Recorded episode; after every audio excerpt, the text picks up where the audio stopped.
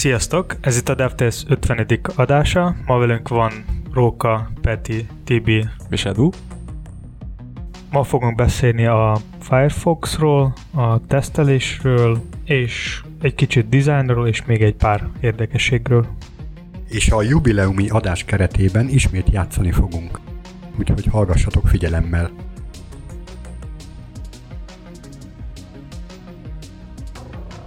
Szeptember elején a Firefoxból kijött egy ö, újabb verzió, ami volt hatvankilenc. És volt benne valami érdekes egyébként, vagy csak láttuk, hogy lett egy új verzió, és beszélünk róla? Igen, ezt akartam én is kérdezni, hogy mi van a release-ben, mi újdonság és izgalmas. Amit a, a release notes-ba találtam, egy olyan érdekességet, hogy a macOS felhasználóknál a Firefox fog visszatérni a low power gé pé u módra, az azt jelenti, hogy a Firefox fog kevesebb árat fogyasztani a MacBook-eken. És akkor lassabb is lesz? A felhasználó vagy a Firefox? Fox. hatvankilenc. Nem, ők elvileg a gé pé u-re átváltottak, szerint, szóval szerintem nem biztos, vagy szerintem nem lesz lassabb. Ja, tehát akkor úgy kell érteni, hogy valójában a cé pé u-ról áttettek bizonyos kódokat gé pé u-ra. Igen. És a Windows tíznél is voltak performance javítások. Hát itt inkább ilyen, ebben a release-ben inkább javítások voltak. Nem volt ilyen nagy új feature. Ami még volt az, hogy, hogy a Firefox talán hatvankilenc verziótól már lehet blokkolni autó lejátszó videókat. Legalábbis itt a release notes-ban van benne. Ami még érdekesség, és ami miatt érdemes mindenképpen frissíteni, hogy van vagy húsz security issue, amit sikerült javítaniuk, és ebből kettő kritikus is volt.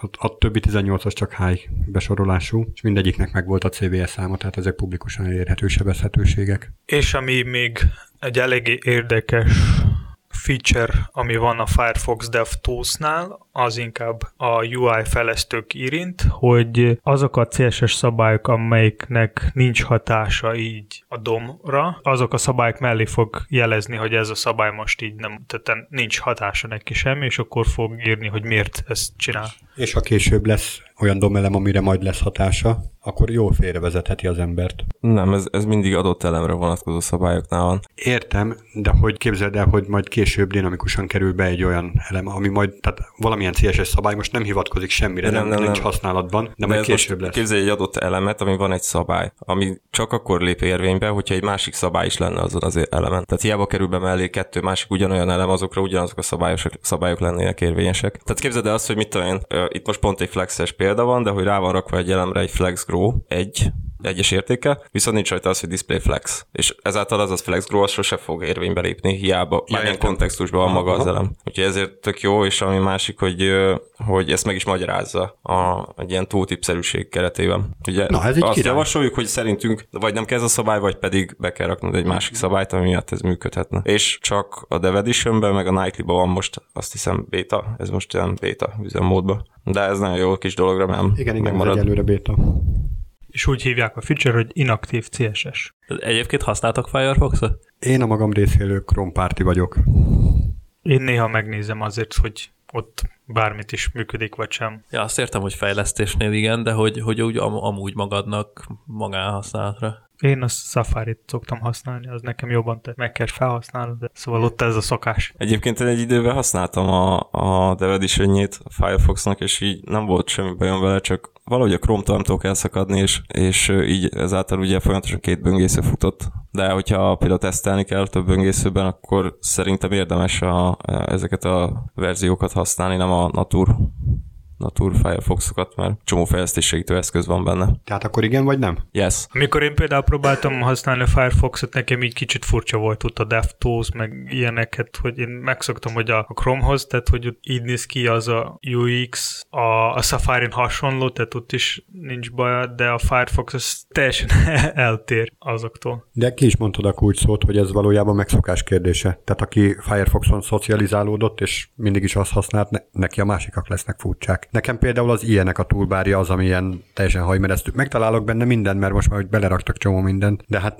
szóval, na, furi. Én egyébként Firefoxot használok arra, hogy nézegessek, és Chrome-ot arra, hogy debugoljak bármit, mert ne, én sem bírom elviselni a Firefoxnak a network fülét, meg semmilyet, nem tetszik vele, hogy nem annyira szép, vagy nem tudom, valahogy máshogy néz ki, mint a Chrome-os, és akkor lehet, hogy csak annyi, hogy egy ikon balrább van, tehát nem tudom pontosan, hogy mi az, ami zavar, de valami zavar, és mindig akkor átmegyek abba, és abban nézem meg. Ami nekem például a Chrome-ban nem tetszik az, hogy a network főlen mutatja a tömörített méretet a, a fájloknak, és nem, a, nem az eredeti. És így ez tud félrevezetni a fejlesztők, hogy azt fog gondolni, hogy most nekem a i es vagy a cé es es ez most húsz kilobájt, de közben ez már kétszáz vagy több. Tehát attól függ, hogy milyen tömörítés van beállítva a szerverem. Tehát nyilván a fejlesztés közben, ha nincs beállítva a, a, a lokál környezetben, a tömörítés az eredeti fog mutatni, viszont a szervereken, ahol lehetne jobban tesztelni a performanciát, ott tök más a dolgokat mutatja. Viszont be lehet kapcsolni, csak alapból nem, nem az mutatja. És mobilon milyen böngészőt használtok? Én nagyon ellene vagyok mindenféle kéretlen, kéretlen reklámnak, ezért én egy olyan böngészőt használok, ami alapból az adblockék adtak ki. Ez az Adblock Free Browser nevű történet. Ez a neve, hogy Adblock Free Browser. Browser. Így van. És ez azt tudja, hogy beépítve tartalmaz egy adblockot, ami annyival jobb, mint hogyha külön telepítenéd föl. Ha külön föltelepített, aznak problémája volt mindig arról azzal, hogy most, hogyha wifi-ről jön az adat, akkor tudja adblockot futtatni, hogyha mobilnetten jön, akkor nem. És pont akkor kéne, amikor mobilnettel használom, hogy azt ne használja agyon. És ez a browser, ez nekem egy csomó minden ilyen issút megold, hogy jönnek a reklámok, és akkor nem jönnek. De most ez komoly, hogy adblockék, most konkrétan lefejeztetek egy saját browsert? Igen, szerintem valamelyik Chrome vagy Chromium verzióból ágaztak le, ja. Mert gyakorlatilag tehát működik benne minden, tök szépen megjelennek a dolgok. Én még ilyen jellegű hibát nem tapasztaltam, hogy Chrome-ban működne valami, és ebbe az adblock browserbe pedig nem. Viszont azt az előnyét megtapasztalom, hogy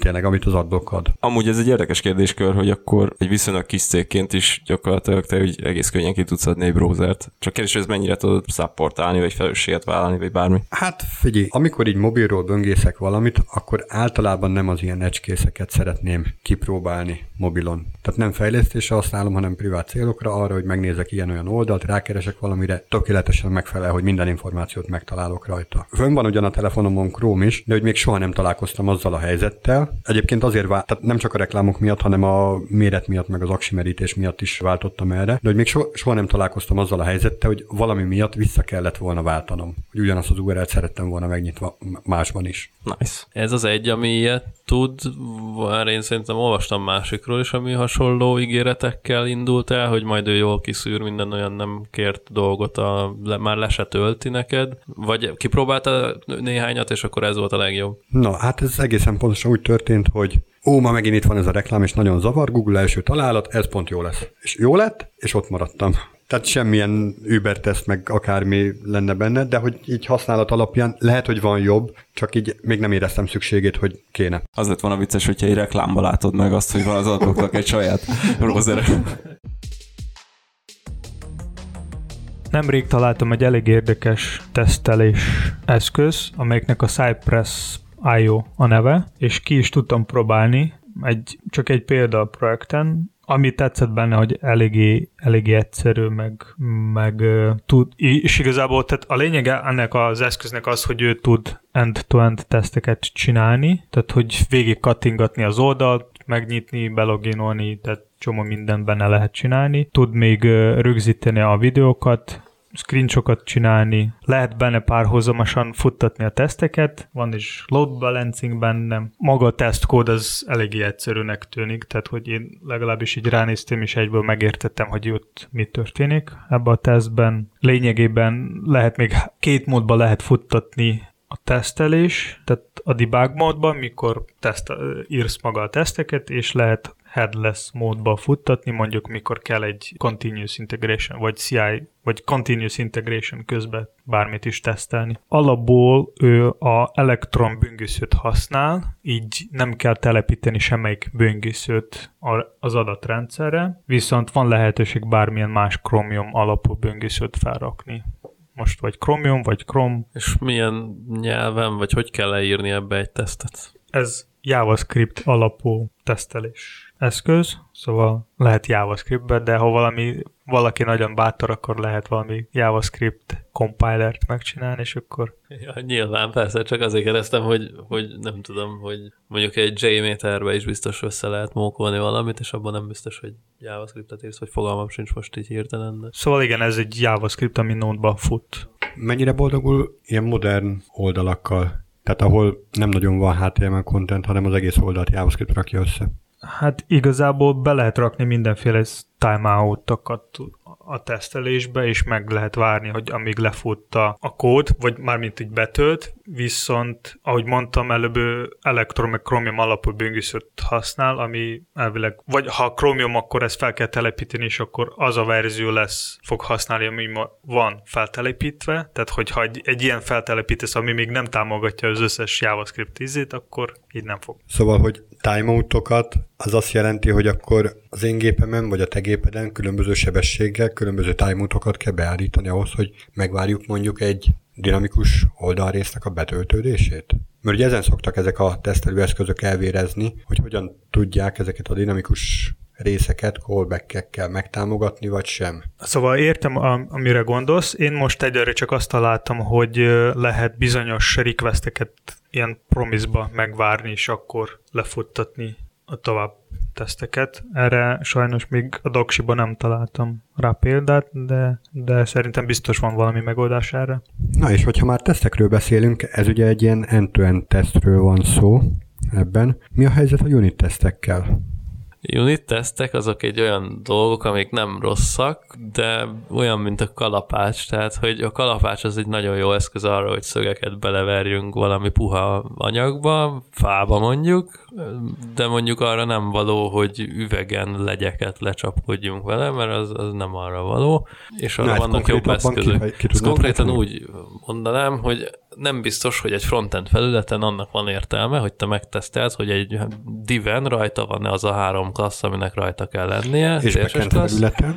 Backend felületen viszont annak lehet értelme, hogyha van egy önálló klasszod, ami egy teljesen másoktól független... Ugye Jáváról beszélünk. Jáváról beszélünk. Van egy, van egy osztályod, amiben van egy olyan függvényed, amiről te mondjuk egy implementálsz egy interfészt. És akkor azt mondod, hogy ez a függvény implementál valami interfészbe definiál dolgot, és akkor azt a unit teszttel teszteled le, hogy az már pedig azt a response állítja elő, meg úgy állítja elő, ahogy te kigondoltad, hogy elő fogja állítani, és majd utána megírod a kódot is rá. Akkor így lesz egy olyanod, hogy gyakorlatilag lesz egy fájlod, ami leírja a specifikációját annak a valódi implementációnak, amit készítettél. És milyen kapcsolatban van ez a teszt, meg ez az interfész a valós üzleti igénnyel? Tehát hát mi az, ami kikényszeríti az azt, hogy ez, ez közel legyen egymáshoz? A fejlesztő, ugyanaz, aki megírja a kódját, a valós kódját. Tehát, hogyha magadnak nem kényszeríted ki, hogy már pedig én azt fejlesztem le, ami az üzleti igény, akkor senki. Várjál, máshogy mondom, túl gondolom, hogy mi az üzleti igény, és csinálok nyolcvanöt darab olyan interfészt, amire amúgy az üzleti igény nem hát szólt. Az ellen nem véd. Tehát, hogyha nem érted a feladatot, akkor azt nem fogja senki értelmezni helyetted. Tehát, hogy ez, ez egy ilyen dolog, ha nem azt csinálod, amit kértek, akkor nem az lesz kész, amit kértek. Peti, és mi a véleményed arról, hogy ezekkel a unit tesztekkel gyakorlatilag bemerevíted a kódbázist, és hogyha az üzleti igény változik, ezzel olyan kis, kis kockákat merevítettél be a kódba, amire, amire amúgy az üzleti igény nem vonatkozott, csak te megálmodtad ezeket a kis kockákat, letesztelted, és ahhoz, hogy az üzleti igényt ismét teljesítse, ezért neked az összes kis kockát arrébb kell mozgatnod. Szerintem ideális világban az lenne, hogy a ügyféllel meghatározunk, vagy ha nem is az ügyféllel, de akkor az ő specifikációja alapján első körben meghatároznánk ilyen teszteseteket, hogy miket kéne letesztelni, vagy miket kéne teljesíteni, meg hogy kéne, de soha nem valósul meg. Lenne, de ez nem unit teszt. Ez már nem unit teszt, amiről beszélsz.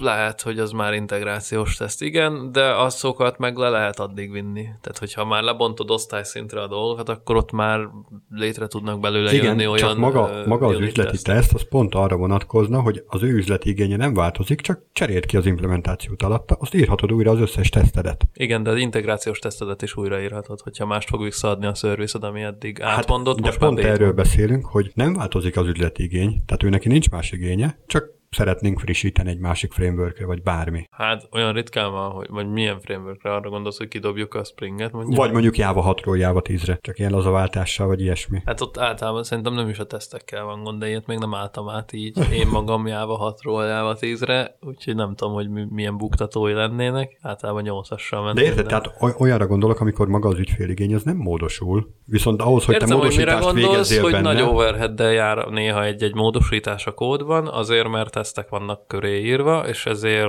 Ez de ráadásul így. Úgy, hogy nem is az üzleti folyamatot támogatják meg, tehát nem azt teszteled le, ami az igény volt, hanem az általad elképzelt absztrakt igen, világot. Mert hogy ha, ha rosszul bontod le a feladatot, akkor rossz tesztjeid is lesznek, és akkor azok kényelmetlenek lesznek utána. Ez, igen, ez így van. Nem tudom, szerintem ö, fel, feladat méretétől is függ.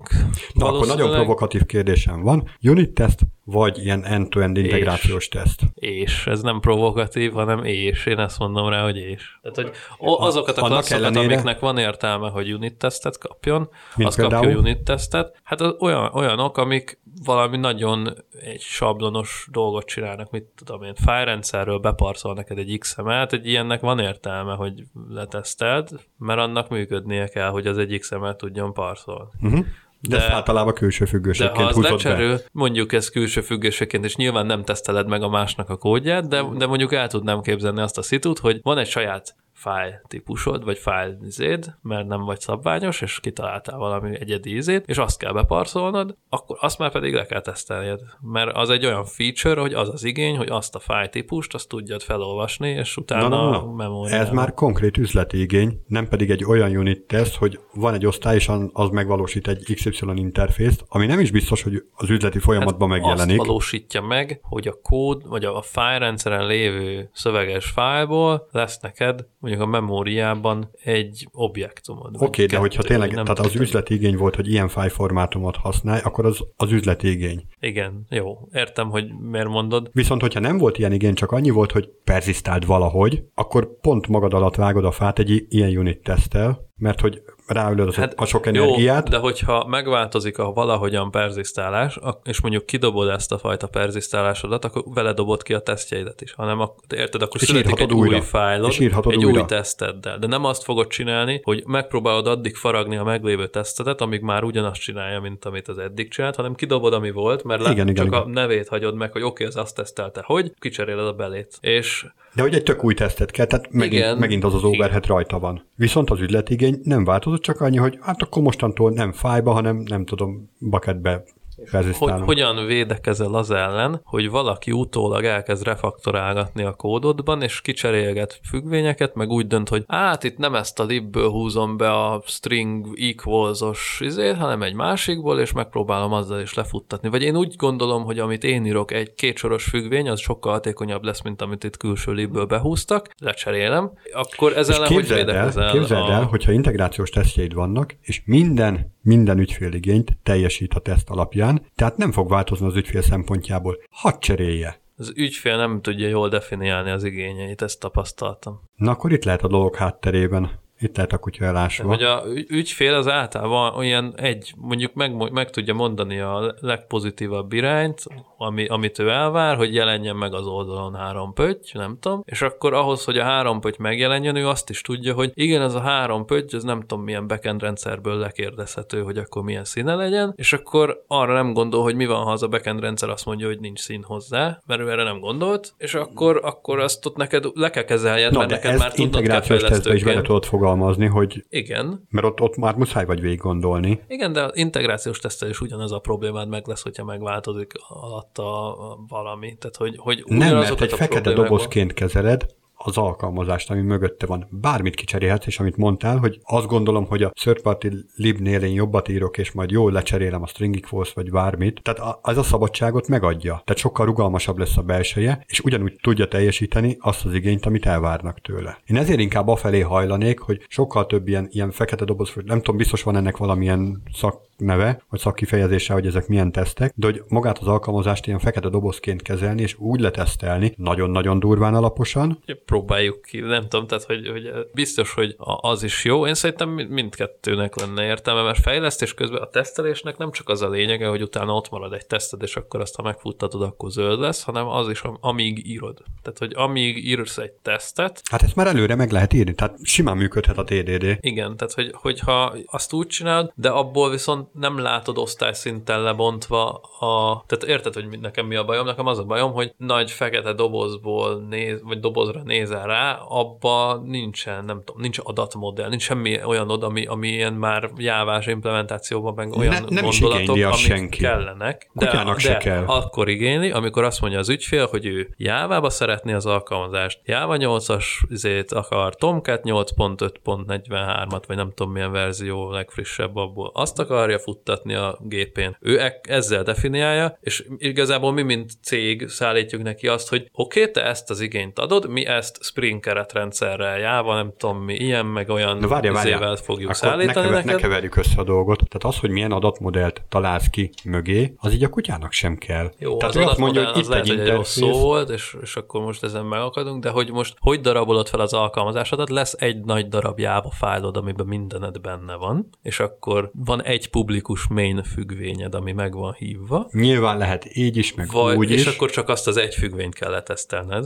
ugye? Vagy, okay. vagy hogy érted, hogy vagy szétbontod magadnak, hogy az agyad, emberi agy, az is föl tudja dolgozni darabokba. Persze, hogy szét fogod bontani, mert jó fejlesztő vagy. Csak én arra gondolok, hogy magának a tesztel azt kéne letesztelni, ami ténylegesen az igény volt, nem pedig azt, amit még utána beleképzeltünk. Hogy hát én megpróbáltam ezt absztraktan felbontani. Sokszor az az igény, hogy működjön. És akkor a fejlesztő, a backend fejlesztővel beszélget, hogy egyébként hogy kell itt átadni valamit, és azt nem írja le neked senki specifikációba, hogy azt hogy kell átadni. Az ott derül ki, amikor megpróbáltok integrálódni, és akkor látjátok, hogy mégse úgy kell, mint ezt ahogy mindenki gondolt. Pont ezt. És nem kell unit tesztekkel vacakolni, hanem pont ezt. És akkor mint egy fekete doboz egyszer csak elkezd működni. És ugye a világ nem csak ilyenfajta projektekből áll össze, hanem vannak mindenféle open source projektek, libek, keretrendszerek, és ott szerintetek kell-e unit tesztek, vagy bármilyen másfajta tesztek, vagy sem? Vagy erről mit, mit gondoltak? Én tök ugyanezt,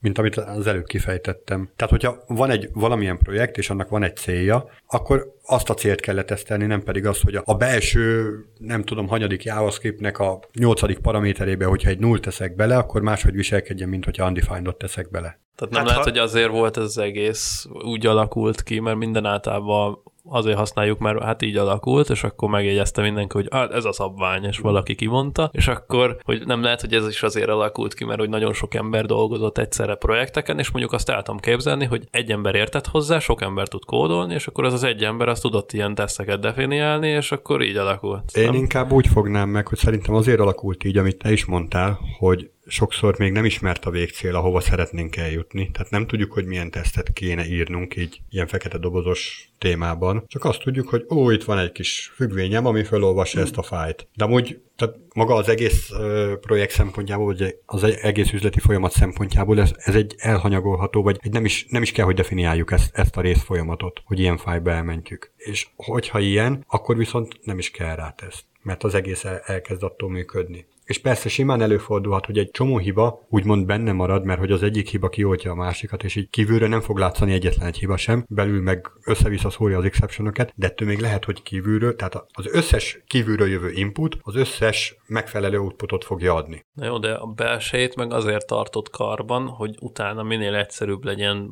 módosítani, javítani, szapportálni, meg csak nem, nem a tesztekkel fogod karban tartani, a tesztekkel csak bemerevíted a kódbázist, és elveszíti azt a rugalmasságát, hogy össze-vissza refaktorált szabadon. Viszont, hogyha vannak nagyon jó tesztjeid kívülről, akkor megeteti az összes lehetséges inputtal. Hát, és... Olyan problémám nem volt, hogy a saját kódomat nem tudnám úgy refaktorálni, ahogy én akarom. Tehát, persze, hogy, hogy tudod refaktorálni, hogy csak mennyi idő alatt. Kijelölöd a kódsort, kiemeled, vagy új fájlba, nem tudom, ez három kattintás kávé. Nem, hát, csak hogy... az extractu metód refaktorfajta létezik, hanem amikor teljesen át, átpróbál struktúrálni. Tehát azt mondod, hogy hú, eddig itt, az itt... nagyon ritka, hogy olyanban bele, bárki is itt beleesne. Szóval képzeld el, hogy elkezdesz egy projektet, és akkor még úgy gondolod, hogy hú, ez ilyen egyszerű lesz, aztán jön hozzá, va- vagy jön valami input, vagy csak hirtelen megvilágosodsz, aludtál rá egyet, vagy valami, és akkor rájössz, hogy ó, basszus, ezt kompozit patternnel sokkal jobb lenne megoldani. És fogod, átcsapod az egészet. Tök más tesztek kellenek hozzá. Hát persze, de...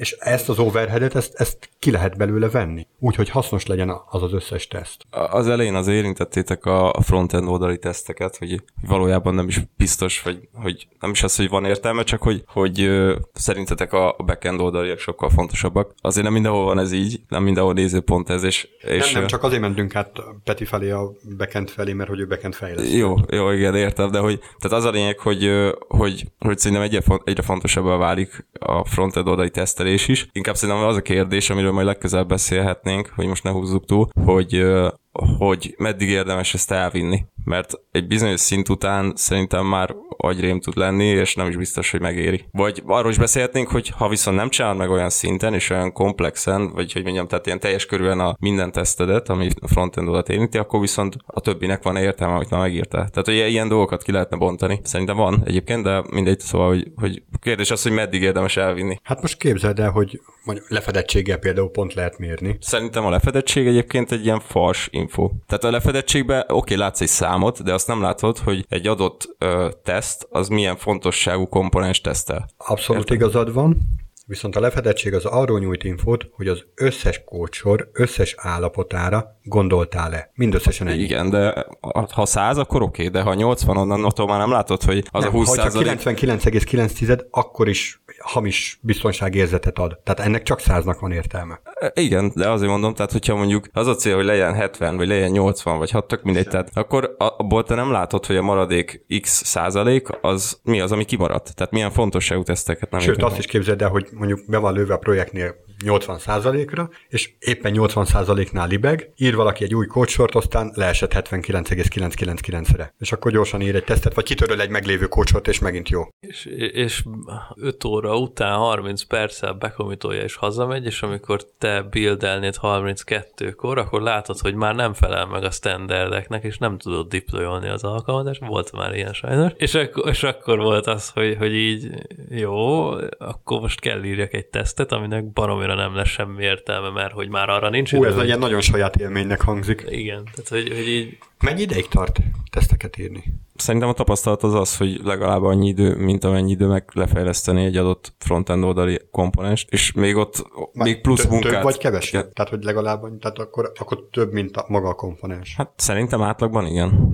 Főleg egy komplexebb komponensnél is, és uh, még csak azt akartam mondani, hogy tehát uh, ilyen flexibilisebb projekteknél ott uh, ugye mindig bele kell azt számolni, hogy folyamatosan változhat menet közben az igény, és a tesztet folyamatosan utána kell húzni, és az még pluszban rengeteg időt el tud vinni. Nem beszélve arról azokra, amikről előbb beszéltetek, hogy valahol valaki hozzányúl, nem, nem, nem írja meg hozzá a tesztet, elbukik, tötörő, tehát olyanhoz kell hozzányúlni, amit nem is dolgoztál, úgyhogy egyébként ez egy tök hosszú téma, szerintem legközelebb ezt ki lehetne bontani jobban. Ja, én csak annyit akartam kérdezni még, hogy nem lehet, hogy azért tart sokáig nekem is, meg neked is tesztet írni, mert hogy nem vagyunk hozzászokva, tehát nem az a gondolkodásmódunk, hogy akkor írok egy tesztet, és akkor definiálom az összes tesztemet, és akkor utána lefejlesztem, hanem előbb végig gondolom, hogy egyáltalán ezt hogy kell megoldani, hogy működjön, és akkor már kb. Kész a kód, és akkor utána elkezdek teszteket írni, hogy akkor ez tényleg működjön meg, a mindenféle standardnek megfeleljen, hogy hány százalék, meg nem tudom micsoda, és, és nem lehet, hogy ezért tart tovább. Tehát, hogy... Hát rá, rátapintott arra,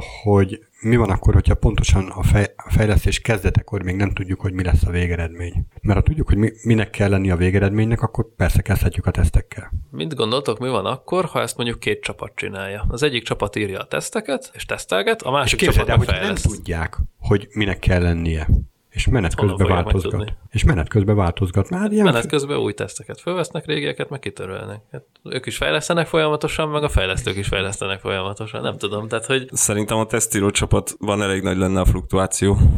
Valószínűleg ilyen pár heti, hétig, hónapig bírnák, és akkor utána így, így most így arrébb állok című. Vagy fordítva. Érdekes a téma, szerintem legközelebb is majd fogunk folytatni ebben. Most szerintem a, oda juttatunk, hogy fontos, hogy olyan fajta teszteket írni, hogy, hogy ne, ne generáljon fejlesztőknek több munkát. Például, mint az end-to-end teszt, mert ezzel például lehet bármit is kicserélni háttérben, tehát bármelyik keretrendszer, a teszt mégis tovább fog érvényes. Tehát, hogy inkább az ügyfél igénynek megfelel, mint a keretrendszernek, vagy az adatfüggvénynek a működésnek.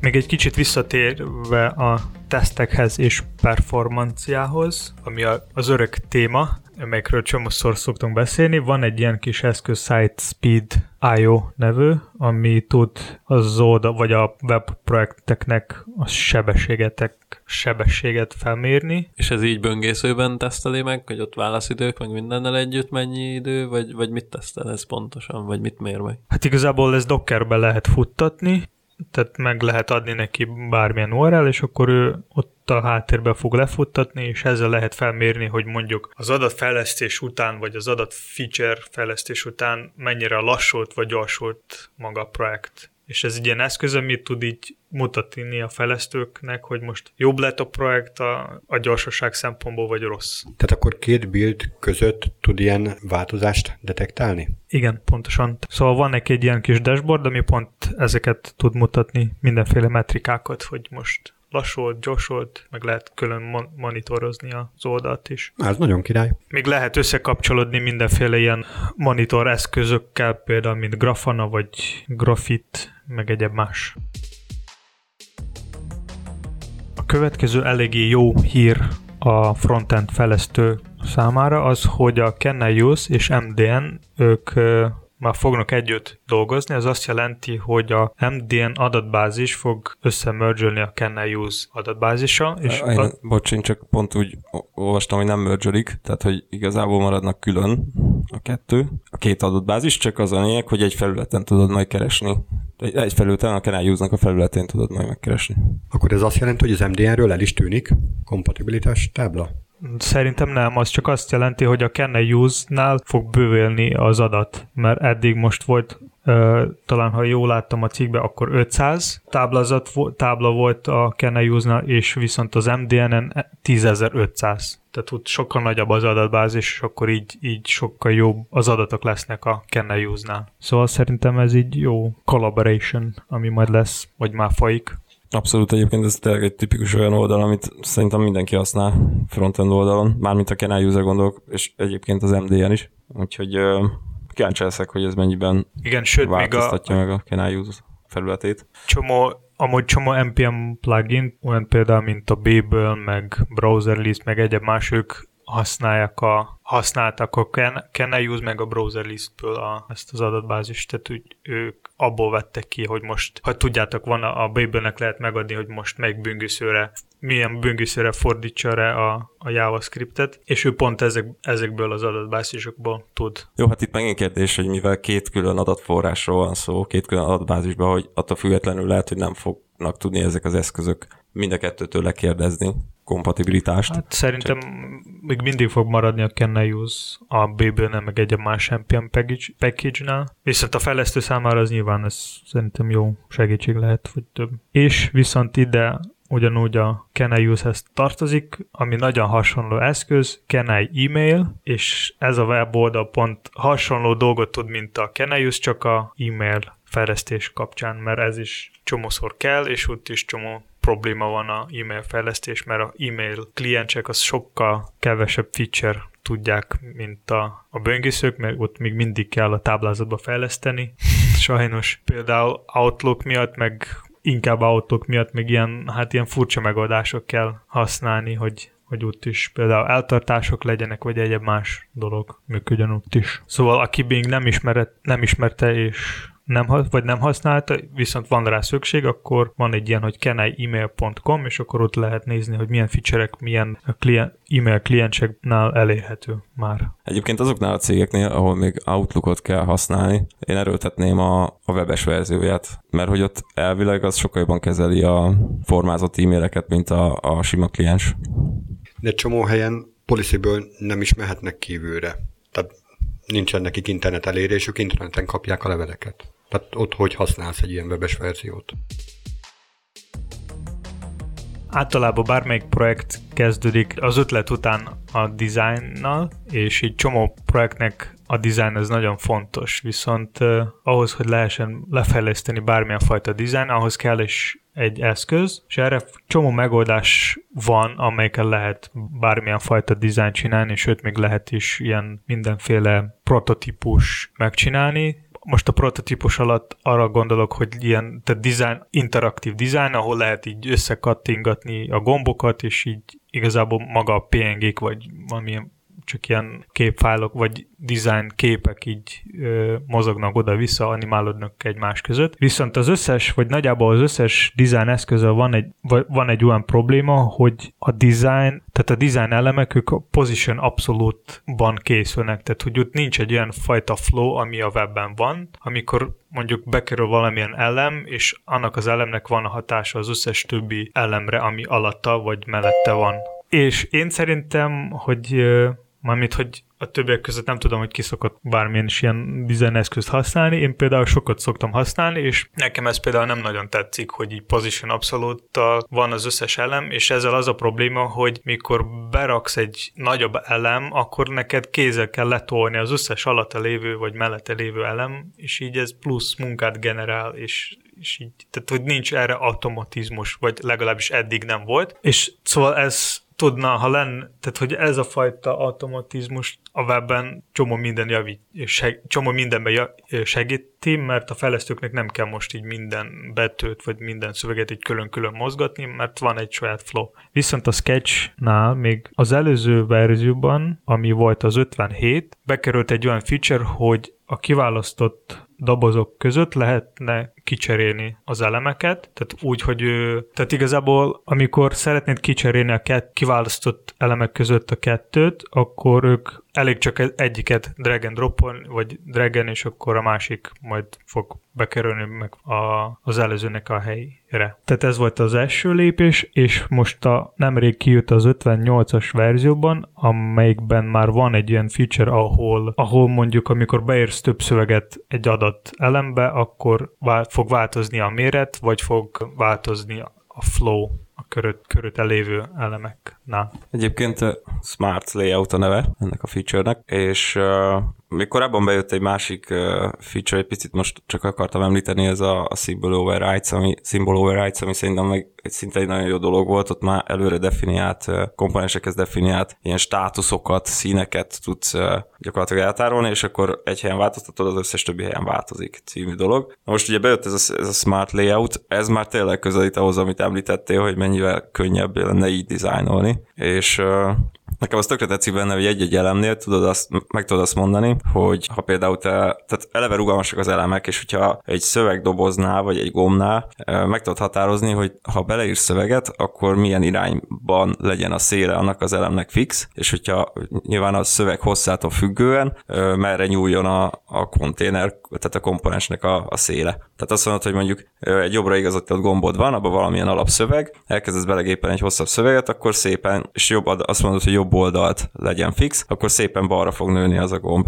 Ugyanígy egy szövegdoboznál is, egy előre definiált modál komponensnél meg tudod mondani, hogy nyilván lefele nőjön az a szövegdoboz, és akkor szépen, ahol beraktál modált, és hosszabb szöveget raksz bele a dizájnba, lefele fog nyúlni a modálnak a szélessége. És ez nem tűnik nagy dolognak, de szerintem egy tök nagy fejlesztés, és egy nagy lépés. Hát igen, a design eszközeknál ez egy szerintem nagy dolog, sőt, amikor ott minden ilyen, mondjuk úgymond position abszolút, szerintem nekik ez nagyon nehéz megoldani, mert tök más, hogy renderelnek a, azok a képek, amik vannak ott. Viszont arra kell tudni, hogy ez az új feature, a Smart Layout, az csak a szimbolokkal működik. Tehát, hogy sima elemekkel, vagy sima gruppal, az ott, az ott még nem működik. És ha jól tudom, a, az új Zeppelin is támogatja már. Tehát a, amúgy a Figmában is vannak hasonló, a Figmában is van egy hasonló működés, ott pontosan nem emlékszem, hogy hogy volt, de talán ott is lehet így kiválasztani az elemeket, és amikor változtatsz nekik a, a méretet, akkor az is valahogy befolyásolja, de ebben nem vagyok teljesen biztos, mert Figmát sajnos nem szoktam használni, csak néha így meg szoktam figyelni, hogy ott mit történik. Igen, lehet, hogy igazából ezt már ott feltalálták, és nekünk ez ilyen új, de egyébként ezzel én is így vagyok. Lehet, hogy Figmában már egy, ez a feature ugyanúgy megvan. De minden esetre akkor is ez egy tök jó irány, hogy úgymond az ilyen modern design eszközök ezeket uh, támogatják már. Igen, én például azt szerintem, hogy sokkal jobb, mikor a design eszköz amennyire lehet sokkal közelebb maga a webfejlesztéshez, vagy, vagy a, az app fejlesztéshez van. Tehát, hogy szóval most arra gondolok, hogy hasonló, ha van egy hasonló működés, akkor, akkor így sokkal egyszerűbb a fejlesztőknek is kihasználni azt a dizájnt, vagy bárhogy is konvertálni oda-vissza.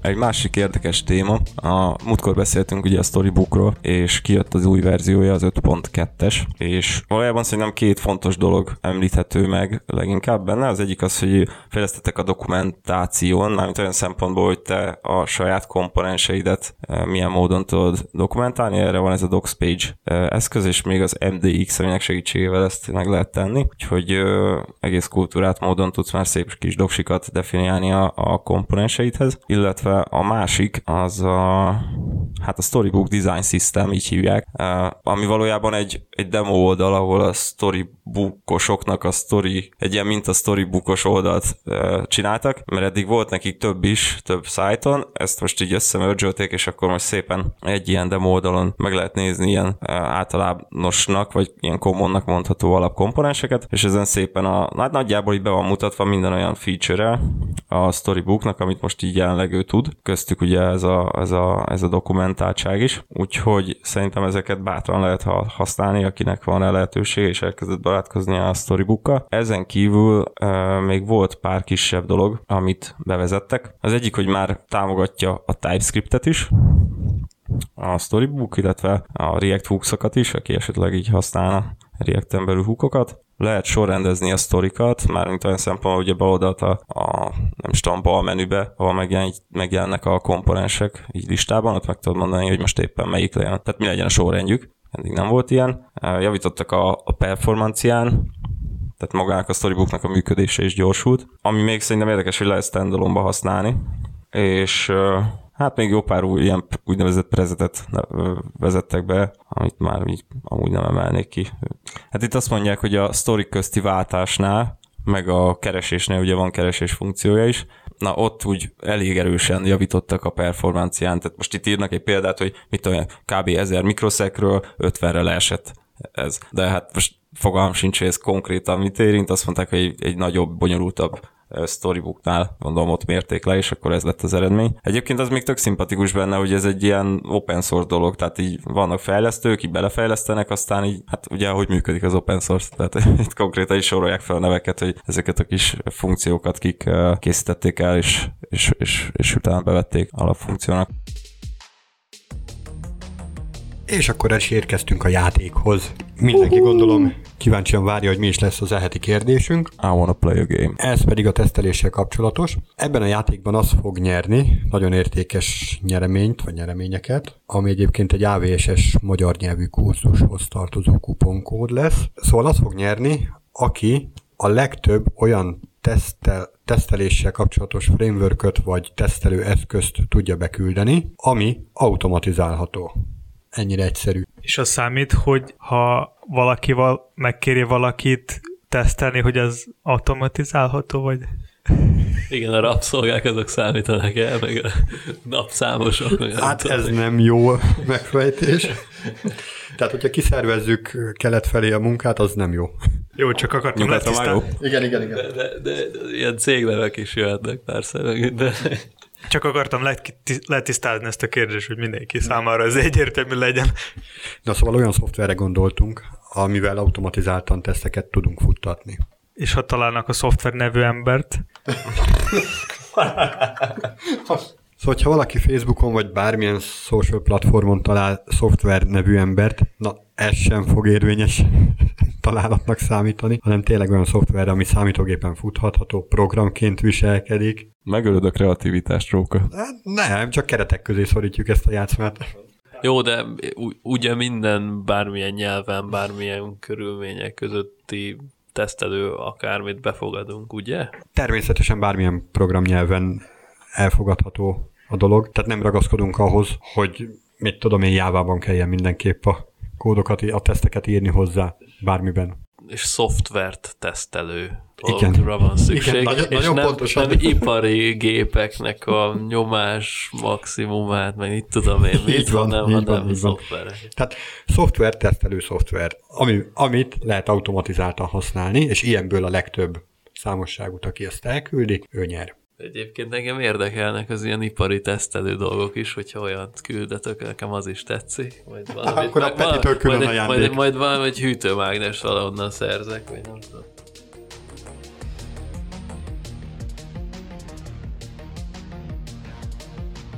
Ennyi fér bele a mai adásba.